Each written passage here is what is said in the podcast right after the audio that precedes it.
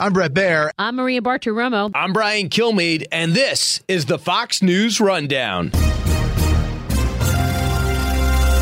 Wednesday, September 2nd, 2020. I'm Trey Yingst. Lebanon is suffering in the aftermath of a deadly explosion last month and the outbreak of COVID 19. Lebanon was preparing in many hospitals for having people with COVID 19, but the explosion has caused a lot of damages in several hospitals, which uh, weakened the ability of these hospitals to treat patients. This is the Fox News Rundown Global Pandemic. French President Emmanuel Macron visited Beirut this week to help the city map out a recovery plan after an explosion in the port in early August. With much fanfare, his visit was not well received by all of the Lebanese people. Over the next few minutes, you'll get the latest headlines on the global COVID 19 outbreak and hear from Dr. Ibrahim Hazboun, a senior Fox News field producer, about the latest news out of Lebanon. Starting first in Egypt, that is approaching 100,000 total cases. Egyptian authorities appear to have gotten the outbreak under control, with less than 200 new cases over the past 24 hours. Though, with crackdowns against media and doctors, the true toll of COVID 19 in Egypt may never be known. Now to Germany, that reported more than 1,200 new cases in the past 24 hours. German officials say they will avoid a second lockdown, but amid an emerging second wave, that may prove to be difficult. German Chancellor Angela Merkel warned this week that hard months for the country lie ahead. Finally, in Lebanon, more than 15,000 total cases have been recorded since the outbreak first began. The country has eased lockdown measures, but officials warn of expanding cases. The Lebanese people still have extensive aid organizations helping them out after the explosion, but testing will need to be expanded to control this outbreak. So, how did that disaster last month set Lebanon up for an even more unstable future? There is a major increase in the numbers of positive cases of COVID 19 in Lebanon right now, especially following the explosion last month in the port in Beirut. This is Dr. Ibrahim Hazboun, a Fox News senior field producer. He joins us today in studio. Actually, Lebanon was preparing in many hospitals uh, for uh, the cases uh, and for having people with COVID 19. But the explosion has caused a lot of damages in several hospitals, which uh, weakened the ability of these hospitals to treat patients. And people who lost their houses and businesses and spent nights in Beirut in the streets stopped caring about spreading the COVID-19, but caring about this, their lives.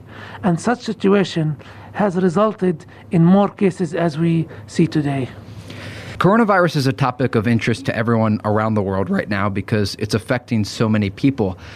But the story in Lebanon is much deeper. There is political unrest, demonstrations, and a lot of questions about what the future of the country looks like. What's your take on the situation right now, almost a month out from this blast, about the resources the Lebanese people need and the leadership they need to put them in the right direction to recover? Uh, briefly, let me explain to you why Lebanon is important regionally and internationally, and why like countries like the United States of America and France are very worried and considering to intervene even in Lebanon. Lebanon is made up of several sectarian communities that based on religion. Some of that of foot of Islam and some of it uh, from Christianity, uh, like Maronite Christians and Greek Orthodox and Muslim like Shiite and uh, and um, uh, and Sunnis and and Druze. And these communities are in fight for decades. They had the civil war, and they ended the civil war by making an agreement is based on their sectarian.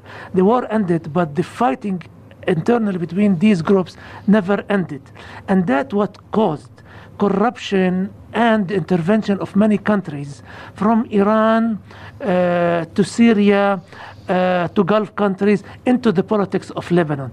And this fighting between these sectarian groups has caused all this corruption that led to the explosion, the heavy, uh, unexpected, horrible explosion inside the port of Lebanon.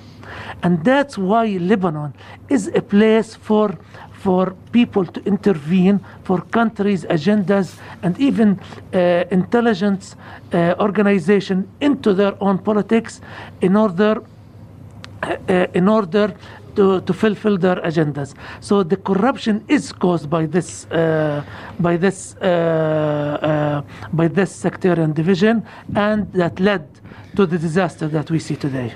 And that is why we saw people in the streets, even yesterday, protesting against the government. When I was in Lebanon last month, you could see graffiti everywhere around Martyr Square in Beirut and these areas where the protesters were gathering that said Iran out. And there were statements directly against President Michel Aoun and the cabinet, most of which has now resigned.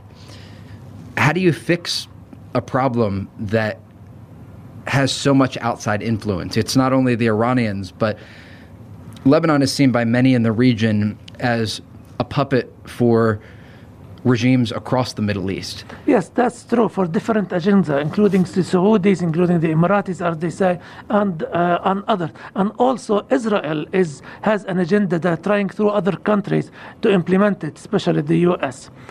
Uh, actually, for the short term, what they are doing right now, they are trying to uh, make up a government of, of technocrats people who are specialized specialists in uh, in fixing several problems and they think this is the way out of it. But still, these uh, specialists who will be ministers will be following the agenda of these fighting sectarian groups, and this is a problem. Now, the French uh, French president, who uh, has just visited Lebanon for the second time after the explosion, has made it clear to them in two things: there is no money without ending the corruption, and this is a very difficult task that could take years we understand that there is an understanding from these uh, political parties that this is needed, but probably only for the short term because they prefer themselves and they prefer their agenda because everyone is afraid of him of uh, of of itself. Uh, the second uh, uh, the second the second thing for Lebanon is to change the whole system of the state, and that's what the president of Lebanon just said even himself is following uh, a special party agenda. They want to change Lebanon from a sectarian based country or state to a civil based depending on elections and civil rights. And that's a move in the right direction if these groups uh, accepted that.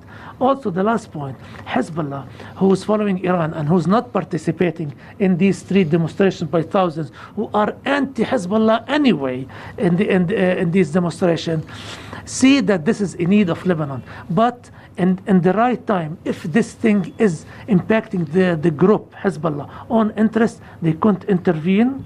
I don't see violence right now, but who knows? It could reach that point. You've been listening to senior Fox News field producer Dr. Ibrahim Hazboun. We'll be right back. I, I want to dive into Hezbollah a little bit and talk about the influence that the group has over Lebanon. The demonstrations we've seen this week and the demonstrations we saw last month have this common thread about trying to rid the country of outside influence, but specifically Hezbollah. There are more than a million people, especially in the southern part of the country, that support Hezbollah not only as a political organization, but also a militant organization that Israel sees as a direct threat to their sovereignty and ability to operate and exist in the region. What role do you think Hezbollah is going to play as this new government is starting to be formed? And do you think the promises by French President Emmanuel Macron that any sort of aid, money, or reconstruction budget that will go towards Beirut and Lebanon as a whole will be able to avoid the many arms of Hezbollah that are embedded within the government?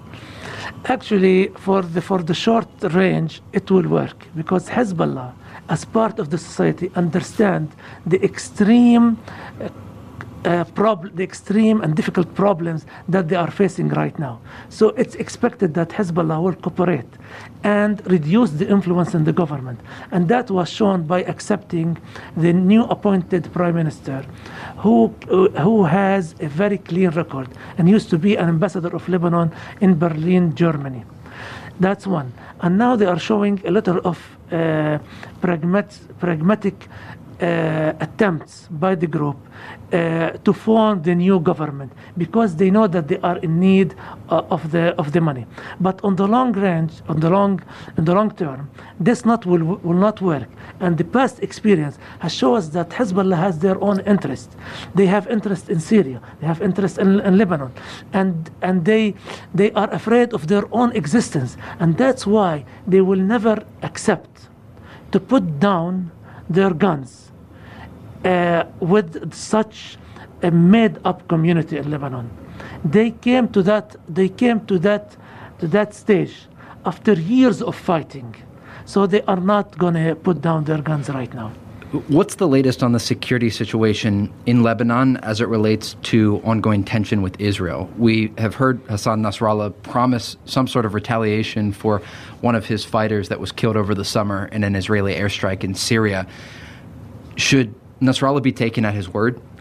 Yes, but the thing with Nasrallah and what we had from past experience that he could implement his word not now, not tomorrow, maybe in the future.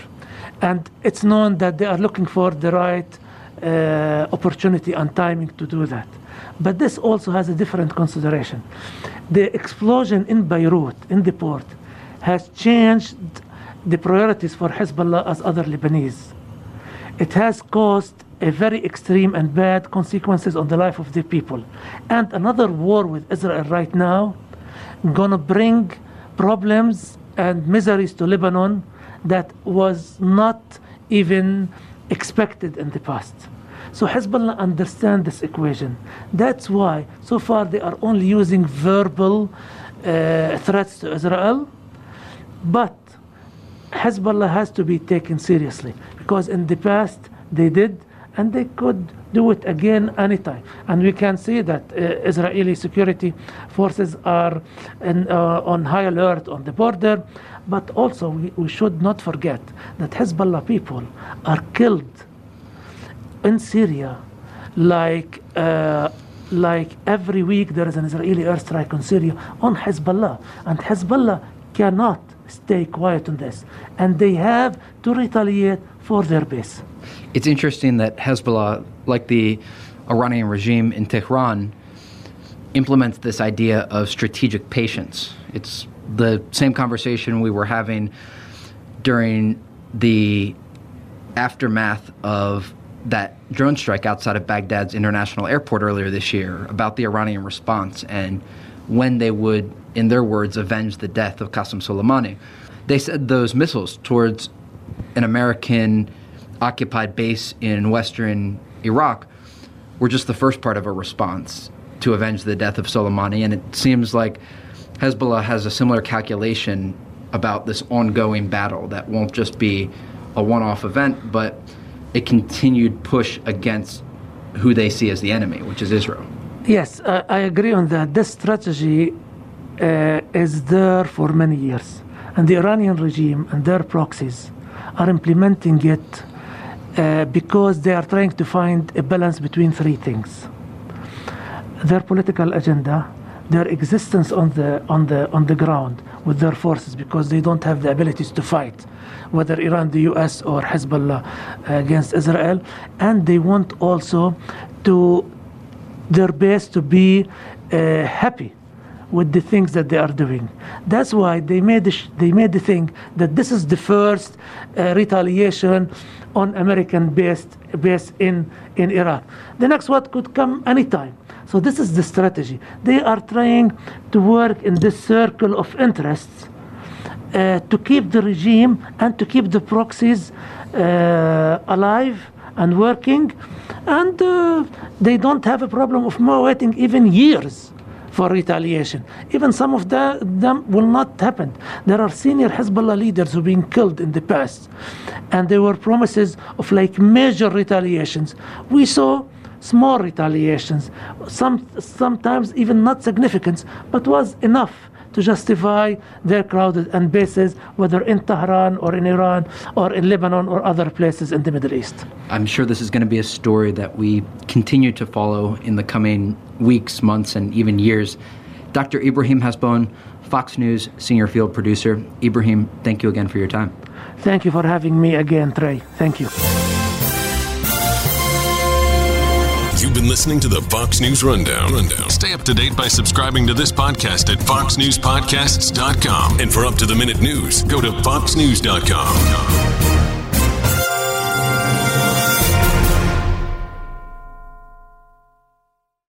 This is Jimmy Failla, inviting you to join me for Fox Across America, where we'll discuss every single one of the Democrats' dumb ideas. Just kidding. It's only a three hour show. Listen live at noon Eastern or get the podcast at foxacrossamerica.com.